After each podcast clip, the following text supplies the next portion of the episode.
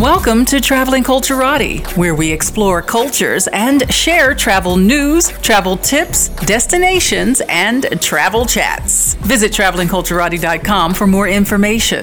Well, hey there, fellow Culturati. Javon Harley here, your host and travel pro for Traveling Culturati. Make sure you check out the website, travelingculturati.com, and don't forget to join the travel club. We are putting some final touches on our 2023 calendar and also working on our 2024 calendar. So you want to make sure that you're in the know when we're on the go for those fabulous destinations.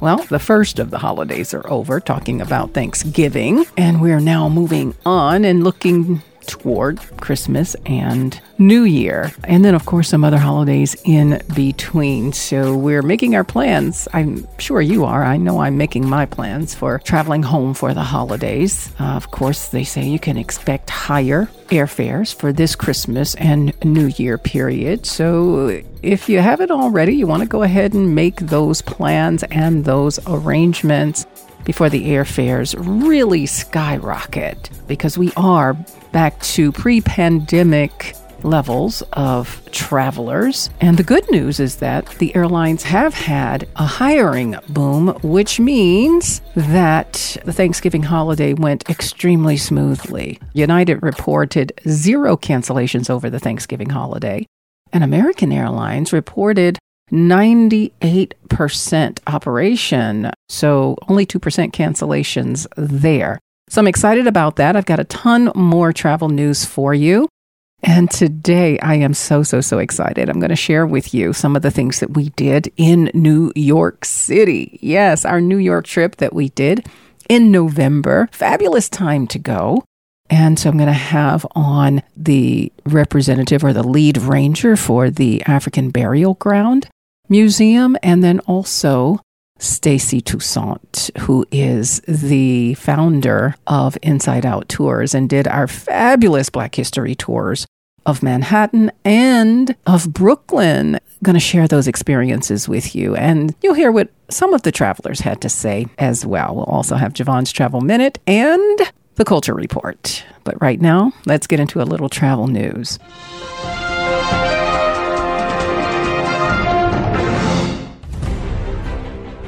Remember the pandemic 2020, 2021? We started traveling again in 2021, but very sparsely. And if you want to know where those destinations were that we traveled to the most in 2022, the earlier parts of this year since the pandemic, I have the top 10 for you.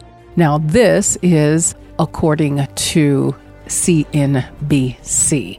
So, the top 10 most visited countries in 2022 so far have been Dominican Republic, Turkey, Costa Rica, Mexico, Jamaica, Pakistan, Bangladesh, Greece, Egypt, and Portugal. And I can say that we went to one of those destinations three times. So I guess they're onto something.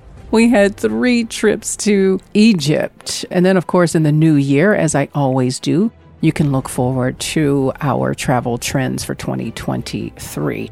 But the number one most visited country in 2022 at the top of the list that I read to you was Dominican Republic. Between January 1 and October 18, 2022, the Dominican Republic welcomed 5% more visitors than it did during the same time in 2019. It was the most visited destination in the Caribbean, according to data from the World Tourism Organization. The Dominican Republic is most known, of course, for its year round golf courses and some of the best all inclusive luxury resorts in the Caribbean. Punta Cana and La Romana are the most popular places in Dominican Republic. Turkey welcomed 66% more visitors than it did during the same period in 2019. But according to the ForwardKeys report, the country's tourism levels stayed the same in 2022 as in 2019. Costa Rica is the third on the list, and like Turkey, the Central American country saw the same level of tourism in 2019 as it did in 2022. And Costa Rica is known most for its amazing surf volcanoes and biodiversity. There's one more thing that Costa Rica is known for, and that is medical tourism for dentistry. So, dental work, dental surgery, implants, all of that. A lot of people travel there for dental surgery. A popular spot in Grand Canyon National Park has been renamed to honor the Havasupai tribe. The spot formerly known as the Indian Garden will now be called Havasupai Gardens. The change was made after the U.S. Board of Geographic Names voted unanimously to approve a formal request submitted by the NPS, or National Park Services, on behalf of the Havasupai tribe. The renamed spot sits along the Bright Angel Trail, which the NPS said is frequently visited by day hikers and backpackers. The NPS is currently working to update signs, the website, and other materials. A rededication ceremony is planned for early spring 2023. Originally, the area was called Ha'a Gyoh, but the Havasupai people were eventually forced out and the last resident was forcibly removed in 1928.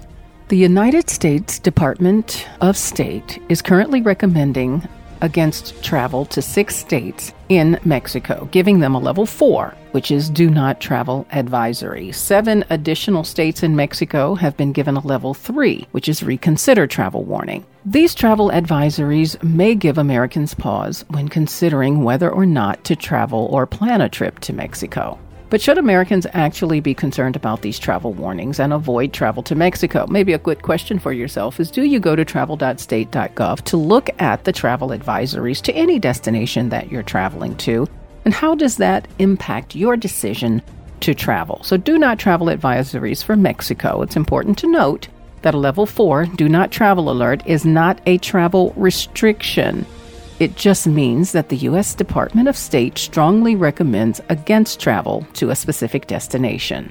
However, Americans are still free to travel to any place on the list. So, again, it's not a travel restriction, it is a recommendation. Currently, the U.S. Department of State suggests avoiding all travel to six Mexican states Colima, Guerrero, Sinaloa, Zacatecas, Tamaulipas, and Michoacan. Now, while there are certainly areas in each state that Americans would want to avoid, these are places that tourists would not be visiting in the first place. So, applying a do not travel warning to entire states ignores that there are many places within these states that are very safe, and a lot of tourists certainly will value. And I think this is really making the news. None of these states are where the incident happened with the young lady. This was American on American crime Shanquella Robinson. But as some of the updates that we've learned over the past week, which indicates that there may have been some misinformation or incorrect information provided in the medical report and the police report, and that officials granted those individuals passage to return home when they possibly should not have. So, again, everything is still very fluid here. While arrest warrants have been issued, they have not named the individual that they have issued the warrant for, but because of the involvement or the possible involvement with reporting from the medical authority that was there, as well as the police authority, there is some pause for concern there. So, again, Travel.state.gov will always give you, for any country that you list in, a travel advisory, one through four, with four being do not travel based on their recommendation. Again, not a travel restriction.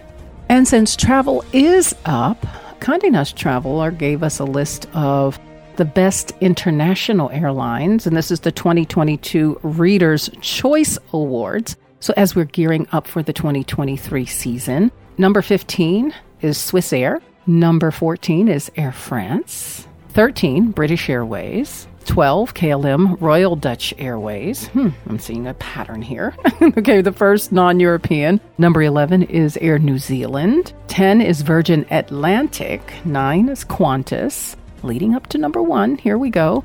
Number eight is Japan Airlines. Number seven, Cathay Pacific. Six, ANA or All Nippon Airways. Number five, Etihad Airways. Number four is Emirates Airlines. Number three, Qatar Airways. Number two, Turkish Airlines. And drumroll, please. The one that's often at the top of the list is Singapore Airlines. Singapore is known for setting those records from holding the number one spot on the Reader's Choice Awards for more than three decades. To win the title for world's longest flight, a 19 hour nonstop flight between New York and its Changi Airport hub via its fleet of all premium Airbus A350s, now that service is resuming on that, and other super long routes. Flyers will again be able to enjoy what makes this airline a perennial favorite, if you will. So, again, Singapore Airlines comes in number one again for three decades. Frontier Airlines, they've made a move to get rid of telephone customer service. They said that it stopped offering customer service by phone last weekend. The airline said customers can reach out by text or social media channels and WhatsApp. The shift aims to lower labor costs and to increase the number of consumers it can help. So, yes, say goodbye to the airline call center, at least for Frontier Airlines. But I kind of think we're going this way for many other airlines. I hope it isn't truly so, or it takes a long time for us to get there. But this is certainly a move that Frontier Airlines is making. They were hit with a huge fine, and they're saying that this will help them pay some of that. And again, you can also communicate via email or social media or WhatsApp, but they will also have a live chat available on their website. Another change and move that airlines are making, like American Airlines, for example, is agent on demand. So what they're really doing is expanding their system and making it more mobile and making it more electronic, which means that there could be an airport agent available in one airport, but not available in the airport where you're currently standing, but your assistance may come from there. So it's called agent on demand, and they'll really just search their entire system to see where they have availability so that if it doesn't exist where you're currently located, you can still get assistance. Coming up, I'm really looking forward to our New York trip and to share that with you that we took in November. I will tell you that I learned so much on this trip, and I have been to New York numerous times. Starting in my teens, I had been there. Oh my goodness, I can't even count the number of times that I've visited New York. But I have to tell you that I learned so much. Black history and things that I had missed in the many times that I had been to New York, like the scaffolding, for example, and why it's there. It's not that it's under construction all the time, but it's for protection but the black history alone, and we just scratch the surface. Get beyond some of those standard or iconic places that you always go to. I'm not saying don't go to them all when you go there. I'm just saying expand and go beyond those and find out the history of all of the people of New York. When we come back, we'll be chatting with the African Burial Ground and Stacy Toussaint founder of Inside Out Tours, and we'll talk a little bit about our New York experience. This is Traveling Culturati. We explore cultures and destinations. We share travel news and travel tips to keep you well informed and prepared for your next travel adventure. So go ahead and up your travel game with Traveling Culturati. Visit travelingculturati.com for more information. Welcome back to the Traveling Culturati. I'm your host and travel pro, Javon Harley. Make sure you visit the website, travelingculturati.com. Connect with me on social media and don't forget to join that travel club because we go some fantastic places, one of which is New York City. Yes, we went to New York City recently and got a chance to visit some wonderful places. And I like to share our travel experiences with you. One of the places that we're visiting is the African Burial Ground National Monument. And on with me to chat about it is Emily Welch, the lead ranger at the African Burial Ground National Monument. Hello, Emily, and welcome to Traveling Culturati. Good afternoon. Thank you so much for having me. My pleasure. Now, people may be wondering why am I talking to a ranger when I'm talking about the African Burial Ground National Monument? So, how is that connection? So in 2006, President George W. Bush made this a national monument. So he made it a unit of the National Park Service. The park rangers are the people that work for the National Park Service. It's amazing how many historical sites are part of our national parks. I've been discovering that since I've been doing my show, which now has been more than a decade, but so many historic monuments are part of National Park Service. Mm-hmm. Yeah, there's national monuments, national historical parks like Women's Rights National Historical Park in upstate New York, which also tells another really important story. So, our historical parks are no different than our other national parks and monuments. And it must mean that you have an exciting job as a ranger. And I think we don't often think about the vast roles that park rangers play. We think they're always in the forest, I think, if you will, mm-hmm. but that's not always the case. So, how long have you been a ranger? I've been a park ranger for seven years. How many different places have you been stationed? Gosh, uh, about five or six now. I've been to places like Klondike Gold Rush National Historical Park in Skagway, Alaska. I worked at Pu'uhonua o Honaunau National Historical Park in the Big Island of Hawaii, Women's Rights that I mentioned, Whitman Mission, and the Manhattan Project in Washington State. So, yeah, it's been an exciting career for sure. Have any of those been in the forest? Klondike Gold Rush, there was some forest and there's some bears, what you think of more traditional. We have kind of two elements there of the park where there's the small town of Skagway, which is really out of the 1800s. And then there's the sister town that you can go visit, which is in the forest. I see. And do you get a chance to choose or are you assigned? Uh, we choose, ma'am. We apply for the jobs just like anybody would. It's not like the military where you're assigned. You apply for the specific job at the specific site. So and no what, surprises. So what led you to the African Burial Ground National Monument? This was my background in i have a bachelor's and a master's in history and i always loved more of the untold stories of women's history and black history. I also went to school in charleston south carolina which was the number one city for slavery. So it just made sense to study that as well because there's so many resources in charleston yeah, uh, including the Avery Research Center, which is a really special place. Oh, fantastic. You mentioned Charleston. I'm going to go there in January for the opening of the International African American Museum there. So I'm oh, excited yes. about that. Very excited yes. about that. So let's talk about the African Burial Ground National Monument. What is it exactly? It is a place where 15,000 free and enslaved Africans and their descendants are buried over 6.6 acres, five city blocks. So, New York City, or what was called New Amsterdam under the Dutch, the early colonial residents, they called this place New Amsterdam and they forcibly brought over African people to build the city, clear the land. And those folks were not allowed to be buried in the Caucasian cemetery. So they had their own separate burial ground.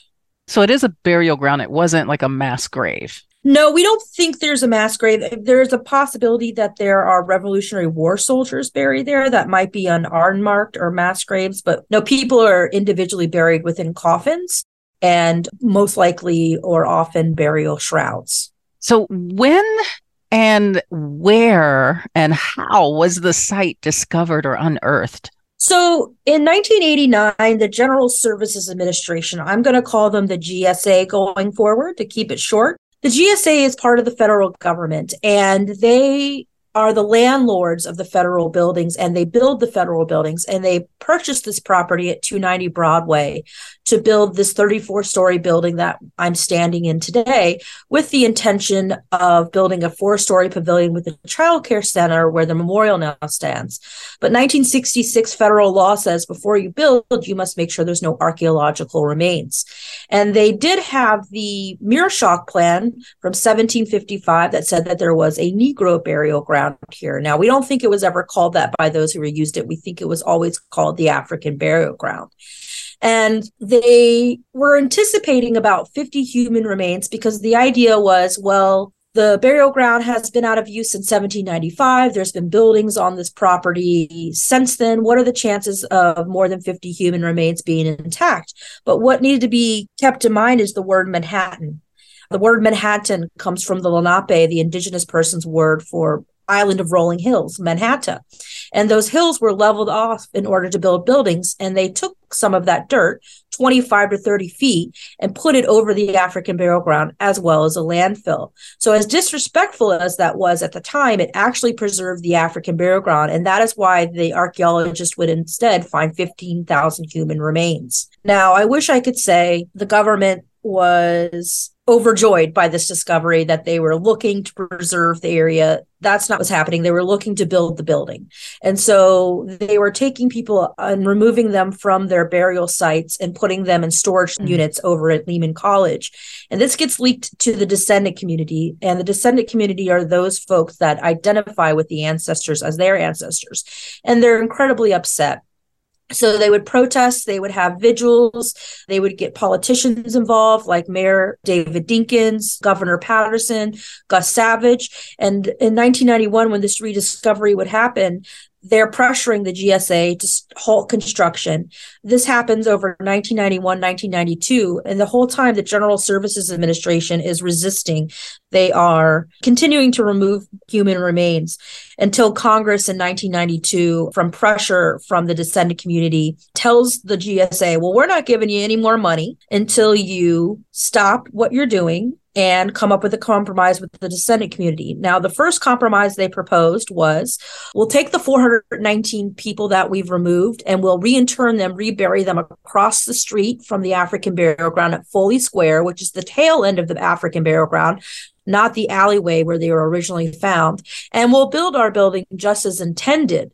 But we'll put a plaque in that building for the ancestors. And that was considered not a very good compromise. So the second compromise the government provided was the one that we have today, which is a museum, a memorial, artwork in the lobby of the Ted Weiss Federal Building. So when you walk into this building, you're always reminded of where you stand, and there's exhibits out there as well. And they also created an Office of Public Education and Interpretation. But unfortunately, that was housed in the World Trade Center, number six, and destroyed in the 9 11 attacks. So those were the folks that were educating thousands of people about the African burial ground prior to President George W. Bush making this a national monument in 2006. Wow. So the building was constructed, but they then, just as you mentioned, with the monument, the memorial, and educational pieces. Wow. Thank you for that in depth explanation. So I know you said the number of people that were found, or coffins, I guess, then were found. But can you speak to anything else that was found? What did they actually see? There were no tombstones or anything marking names like what we would usually think of as a cemetery. Some of the burials are stacked on top of each other. Some are with family members, like mother and child. There were beads, buttons, other clothing pieces found in the burials. Top of a coffin, burial 101, is a man's coffin, and he has a what we believe is a Sankofa symbol tacked to the top of the coffin. A Sankofa is a West African Adinkra symbol that means look to the past to build towards the future. Mm-hmm. And that's a message we really like to convey here at the African Burial Ground National Monument. Wow. So let me go back to the other one. Were anybody's moved or they were all left in place? So part of the compromise is that the 419 people that were removed when the building was being built is that they be reinterned, reburied at the actual memorial. So what they did is they had 450 coffins carved in Ghana, all with scenes of homecoming on the outside with kente cloth inside. They came in three different sizes, and what they did is they gave each ancestor a coffin and then they put them in crypts and lowered them below the seven burial mounds that you can see today. So the 419 are reinterned there, but we also believe the 15,000 people are still intact, still buried beneath the 6.6 acres that make up the African burial ground itself. Wow, 6.6 acres. And uh, so without any headstones or anything like that was found, dare I say, then there's no registry of who they might have been. No, ma'am. And I know you said 6.6 acres. I'm trying to envision Manhattan and how vast this is and Yeah, what areas it blocks. covers. Five city blocks. Right. Wow. That is just Yeah. amazing. Now, what is the time period of its existence again? approximately 1650 we're not 100% sure of the start date but we believe it's around 1650 to 1795 And I probably don't even ask this question, but what is the significance of this not only discovery, but the monument now itself, especially to New York and the United States? Okay, I'm happy to answer this and another in depth answer if that's okay. It's a three part answer. The first I would say is that it's nationally significant because Black history is American history. This is American history for everyone to learn who did the majority of clearing land and building the early city of New York City. It's African people and their descendants, both free and enslaved. So we want to recognize also the contributions to this great city. Secondly, the African Burial Ground National Monument is the largest and oldest excavated African burial ground in North America. So its size, scope, age is nationally significant. And may I ask you, when you think of slavery in the United States, what part of the country do you think of first? The South. I would say that's what most people think. Do you think of plantations or city urban centers? Certainly, the first thing that comes to mind when you think about a visual are plantations. Yes, and I think that's what most Americans have taken away from their history classes and from the media. But did you know that New York City was only second to Charleston, South Carolina, in enslaved population? 40% of New Yorkers were enslavers in the early 1700s. Did not know that. I mean, I'm I'm thinking of Virginia and of Mhm. course South Carolina I knew, but no, not New York. Wow. The other thing is that many historians prior to the rediscovery in 1991 and the study of the ancestors from 1993 to 2003 at the Cobb Laboratory in Washington, D.C., which is at Howard University, a lot of historians said, well, because we work and live so closely together in Manhattan and New York City, people must have paid more humanity toward the enslaved. Not true. How we know is that was 419 people that were studied at Howard University. What we know is that their teeth and bones show malnourishment, not enough food. We can see arthritis, early aging, disease, early death. The average age of burial is 22 years old, with 40% being children under the age of 16. The majority of those children being two and under. So essentially, this whitewashing of Northern history, the idea that because abolition happened in the North, because the Civil War was fought on the right side in the North, that they must have been the good guys in history. But that is not fair to the thousands of enslaved individuals or the hundreds of years of slavery that existed in New York City. So the course correction of history was provided by the archaeology and the discovery of the African burial ground, which is nationally significant. Wow. Yeah, I never knew. 40% of New York had enslaved individuals. I did not know that, only second to Charleston, South Carolina. No, we always think of south of the Mason Dixon line, right? Yes, Unfortunately, and I think you're absolutely correct. It's really a disservice and the whitewashing of North American history, especially as it pertains to the unfortunate act of slavery. So, what is available to visit today? we have different things available during different times of year. What we have is a really wonderful tactile kinesthetic museum where you can touch most things. So we have a, a 2,000 square feet of museum exhibits and a park film, which is called Our Time at Last. If you don't have a chance to watch it here in our theater, you can catch it on our website. You have artwork in the lobby of the Ted Weiss Federal Building, which was part of Remember That Compromise with the descendant community. We have some beautiful and really thoughtful pieces of artwork. There's the outdoor memorial, which has the national monument there, which is really spectacular, created by Rodney Leon. He won a, a competition to design that monument. And we also provide tours, and you can go to recreation.gov in order to make a reservation and you can have a ranger lead you through the memorial and the museum. Fantastic. Well, Emily, thank you so much for joining me today. And I'm sure everyone's just going to want to visit the African Burial Ground National Monument. And thank you so much for all of the history you've imparted today as well. Thank you. It's an honor to represent the African Burial Ground National Monument today, and I encourage everybody to come visit us. We're open Tuesday through Saturday, 10 a.m. to 4 p.m. Thank you so much for having me. Absolutely. A lot of people don't really think about New York and Black history, but there's a wealth of Black history in New York. And joining me today is Stacy Toussaint. She's founder and president of Inside Out Tours, a company that specializes in tours, events, and classes with themes related to hidden history, diversity and inclusion, team building, and an immersive cultural exploration. Well, hello, Stacy, and welcome to Traveling Culturati. Hello, very honored to be here. Yes, and I'm excited about New York. And I always love going places and finding the unexpected.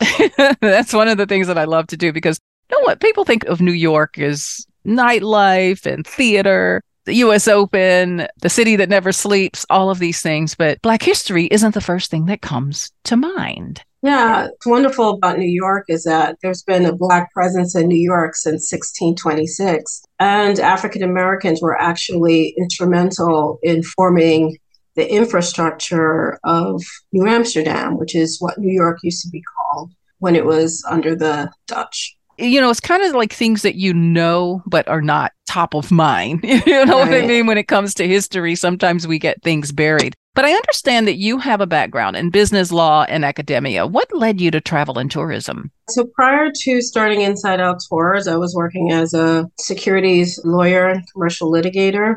But my passion had always been travel. And one of the things I loved about travel was just coming to the understanding of different cultures, their art, their food, and their history. And I just realized that I lived in one of the greatest cities in the world but really felt like the diversity of the city wasn't being explored properly through the tourism industry. So that's when me, along with a childhood friend, decided to start Inside Out Tours. To your point, it's an issue, I think, in travel and tourism at large that the full history is not being told wherever you go. So you gave me the why of starting Inside Out tours, but when did you start exactly? So we started back in 2009. Me and my friend Sheila, we ended up writing a business plan, entering into a local business plan competition called Power Up, which is done by the Brooklyn Public Library. And we won that competition, which gave us our seed money to start the company what differentiates Inside Out Tours from other tour companies? Well, I think just in terms of what we do, it's that we have a social mission and the social mission is to amplify the voice of marginalized populations. As we look at New York history, we consider all the different groups of people that contributed to making this into a great city, and we tell their stories. And I think that's so much needed. Again, telling these full stories. I mean, and not just here in the United States, but when I travel globally, we're only getting one aspect of the story. And it's basically European history. Even when you go outside of Europe, you seem to only get European history. And so it's very much needed to have the diversity in, in the storytelling, in the history, in the people, places, and things. What are some of the main Black history sites in New York? So, when you think about the way the African American community was grouped, you have three regions that were part of early African American history, and then, of course, people spread out to other places. But if you're talking about the early history, it started in Lower Manhattan, but you wouldn't think because there aren't Black communities in Lower Manhattan anymore. But there are historical reasons for that, including them being driven out of Lower Manhattan, sometimes through the use of eminent domain, and other times through just outright violence. Those communities were decimated. Then again, thinking about early New York, of course, you have places like Seneca Village, which used to be where Central Park is now located, again, removed through the use of eminent domain, the government seizing land ostensibly for a public purpose. And then, of course, then you have the Blacks of Brooklyn. Blacks have been in Brooklyn since at least the 1630s and have established communities there. And then the other location would be Harlem. So, in terms of the major Black centers, especially with the early history, I would start with those neighborhoods. But of course, then we also have other amazing neighborhoods, including Sandy Ground in Staten Island, as well as in Queens. There are various Black neighborhoods that have been there. And who's taking your tours? One thing that I'm always interested in who's taking the tours? Who has the extra, I would say, interest in a more diversified history of a city? So, as a company, we offer daily scheduled tours, which we call FIT tours. So, those an individual or a small group can come the people who are taking those tours are actually global. So we are one of just a handful of Black owned receptive tour operators in the entire country, which means We offer in New York itineraries for everyone around the world, as well as being able to schedule activities and hotels and all of that. As a result, we do have a global audience for our daily tours. For our group tours, we tend to find that it is African American groups as well as progressive groups, as well as school groups that tend to be interested in the history that we're offering. Well, one of the reasons I started my company is because of group tours, because African Americans love group tours. And I think one of the things when I talk to some of my travelers, it is that camaraderie and that kinship and not feeling like you're in a fishbowl when you're joining another tour group or a scheduled tour, as you said, and you're the only African American person, you just feel a little like a fish out of water sometimes, um, mm-hmm. or like in a fishbowl. And that's one of the reasons that African Americans do like to travel in groups. Not that everybody does, because we're just as a diverse a group in travel as any other group would be as well. What are mm-hmm. some of the reactions you get from those who take your tours, especially those coming from other countries? So, because we do hidden history, people take our tours for a number of reasons. Some who are not maybe of the particular group that we're talking about, the particular racial ethnic group, they may just be curious about history from the perspective of the community, history from the perspective of groups that you usually don't hear. For people who do belong to the group, so for example, if we have an African American topic, some of it is really just this thirst to learn the true history. When you are left out of history, it does reduce your sense of belonging. And intuitively, you know that you are part of the story, but when your part of the story is not being told, it's a very alienating experience. So the reactions that we get from people coming from that perspective is just the sense of relief that finally someone's telling these stories and this sense of gratitude actually in the sense that they've wanted this for a while and now they finally found it they found a place where they're talking about black contribution and so this is something that i think can be really life changing for people what about those who are not Black or African American or African descent? How do they receive the information or react to the history? We do everything from sort of iconic New York told from an inclusive perspective to really specialized topic like our slavery and underground railroad. If it's a really specialized topic, especially dealing with a challenging issue, they're very emotionally moved. And, you know, I've definitely had people approach me and you see their eyes are teary. They're, they just did not understand or realize the extent to which these systems existed in a place like New York. But I always try to emphasize the stories of triumph while not running away from the hard facts.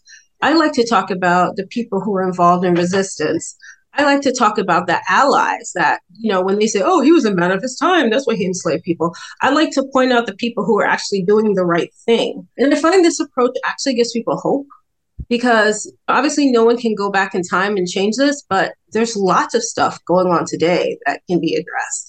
Mm-hmm. And so that's how I approach history as a tool for helping us understand our present and also hopefully inspiring others to do their part in their generation. What are some of those hidden or lesser known historical spots? For example, in our slavery tour, we go to the site of the executions related to the 1741 slave revolt.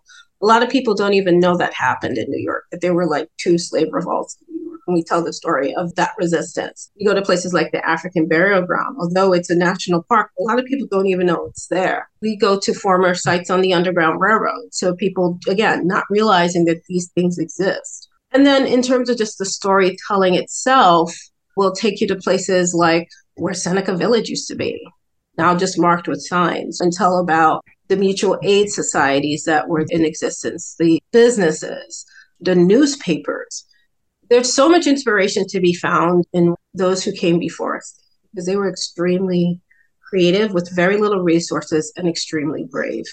And so, you know, you can use storytelling to help inspire people to think that, okay, if these people were able to resist, were able to create these amazing businesses and institutions with so little resources, what can I do? If they were able to make networks with each other, maybe let me look at my social circle and who can I network with to work together towards a good. And that's the gift that we've received from our ancestors. And so being able to tell those stories helps people young and old to understand the legacy that they're part of. When we come back, I'll have the Culture Report. I'm Javon Harley, the Traveling Culturati on Sirius XM 141 HUR Voices. This is Traveling Culturati. We explore cultures and destinations. We share travel news and travel tips to keep you well informed and prepared for your next travel adventure. So go ahead and up your travel game with Traveling Culturati. Visit travelingculturati.com for more information. Welcome back to the Traveling Culturati. I'm your host and travel pro, Javon Harley. Make sure you check out the website, travelingculturati.com, and make sure you follow us on social media and join that travel club. Why? Because we go some fantastic places, one of which is New York. Culture is forever changing and reflecting what's happening in the society and with its people. It can be born of the arts, food, music, and sometimes politics and strife. This is the Culture Report. A lot of people don't really think about New York and Black history, but there's a wealth of Black history in New York. And joining me today is Stacy Toussaint. She's founder and president of Inside Out Tours, a company that specializes in tours, events, and classes with themes related to hidden history, diversity and inclusion, team building, and an immersive cultural exploration. Hello, very honored to be here one of the things I'm really looking forward to, because I spent a lot of time in Harlem, as we were having a conversation before we started having family in Harlem, spending a lot of time there, but I haven't spent much time in Brooklyn. So I'm really excited about our adventure that's going to take us to Brooklyn, especially because I'm a huge foodie. And I think that a cultural aspect always takes you on a journey through food. And food is such an integral part of our culture. So I'm really looking forward to that without giving away all of the secrets. What can we expect? So, what we tried to do was highlight foods from the different part of the African diaspora in Brooklyn. So, we're going to have a tasting of African food, tasting related to Caribbean food, and also related to obviously African Americans. So, as we go and we explore different neighborhoods and tell the history of the Blacks in Brooklyn. So, that is the overview of what you can expect on our tour. And I also have on today one of the park rangers for the African burial ground. And I've never visited the site. So I'm really looking forward to that and excited about that too. And folks, I'm going to do some live to tape recordings of us while we're there, some of the travelers as we experience it. But I wanted to have Stacy on and I wanted to have the lead ranger on from the African Burial Ground National Monument so that we can have an uninterrupted interview because it's kind of hard to do it live and from the field, but we're going to get some of our reactions while we're there. And Stacy, I'm so excited and I really can't wait to have this experience with you. So, in closing, one of the things that in your introduction of team building, immersive cultural exploration, what other kind of programs are you working on? So we have both in person and virtual experiences. During COVID, my husband, Derek, and I created 360 degree virtual tours, which allow us actually to tell more history in that we're able to cover the entire city so that's something that we've been sort of expanding in terms of letting people know that that's an option. These days, some people are still either in a hybrid situation or fully remote, or perhaps they have just very limited time. So a virtual experience is best for them. In addition to that, we just launched a nonprofit called Teach for Freedom. And we launched that to address all the things that we can't do as a for profit. For example, one of our objectives is going to be to diversify the historical markers in the city. Unfortunately, New York, like many other cities, in terms of its historical markers, does not reflect the diversity of the city. And so part of what we're going to be doing is looking to make sure either signage or some sort of markers are put in place to reflect just amazing things done by all New Yorkers and not just with the focus on what's been done by white men, which is the majority of the historical markers. In addition to that, we are going to be working to diversify tourism. As you mentioned earlier, this is not a diverse industry at all when you look at leadership and ownership. And so, since we've been training people in various aspects of the tourism industry through our receptive tour operator, we now want to focus on bringing in vulnerable populations that are underrepresented in tourism. So, that's also going to be part of the focus of the nonprofit, as well as just providing education related to diversity and inclusion in the context of tourism as well. All of that is just fantastic. And I'm really looking forward to seeing all of that come to fruition and looking forward to returning to New York again and again and again as you roll out all of these things and very much needed in every aspect that you're talking about. So again, I'm talking to Stacy Toussaint, founder and president of Inside Out Tours. Thank you so much for joining me today. What's the website for Inside Out Tours? Absolutely. So our website is www.insideouttours.com. Very easy. InsideOutTours.com. make sure you check it out and make sure the next time you visit New York that you take one of the tours and really explore New York to its fullest. Yes, it's still the place for theater, it's still the place for nightlife and the US Open and all of these things, but there's some hidden gems there. And there's an opportunity for you to get the full story. So make sure you check them out again, insideouttours.com. Again, Stacy, thank you so much for joining me today. Thank you so much for having me. Hi, Javon Harley here with Traveling Culturati and Advantage International. We're with Inside Out Tours, and we're having a fabulous time here at New York City with Ludi. Hi, my name is Ludi Manaya, and I'm from Inside Out Tours, and we are doing the Slavery and Underground Railroad tour today. So we're out on a beautiful fall day in New York City, and we hope you could join us one day. Welcome to New York City. My name is Renee. I'm from Baltimore, Maryland. I have family that lives in Maryland. My grandmother was born here. And for as many times as I've been to New York, I've never known the history it's so enriching to know what, what happened, how history began. It's very enlightening, and it's something that you need to do to know your history. I thank you, Advantage International, for enlightening my life, and it's something that is needed in everyone's life that you should do. Definitely. Hey everybody, this is Debbie from Chicago. I'm out with Advantage International. We're doing the Black History Tour. It's awesome.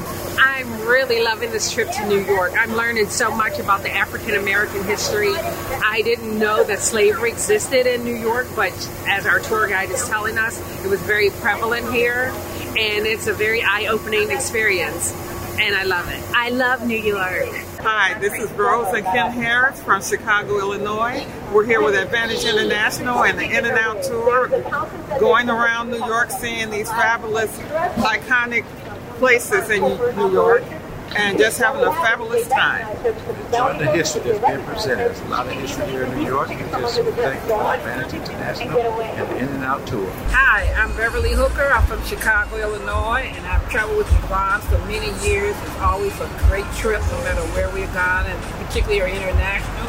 This time we were in New York, we were doing Manhattan, and now we're in Brooklyn. We're at this restaurant, Amarti. The food is extremely good. The rice very spicy, but it's still very good.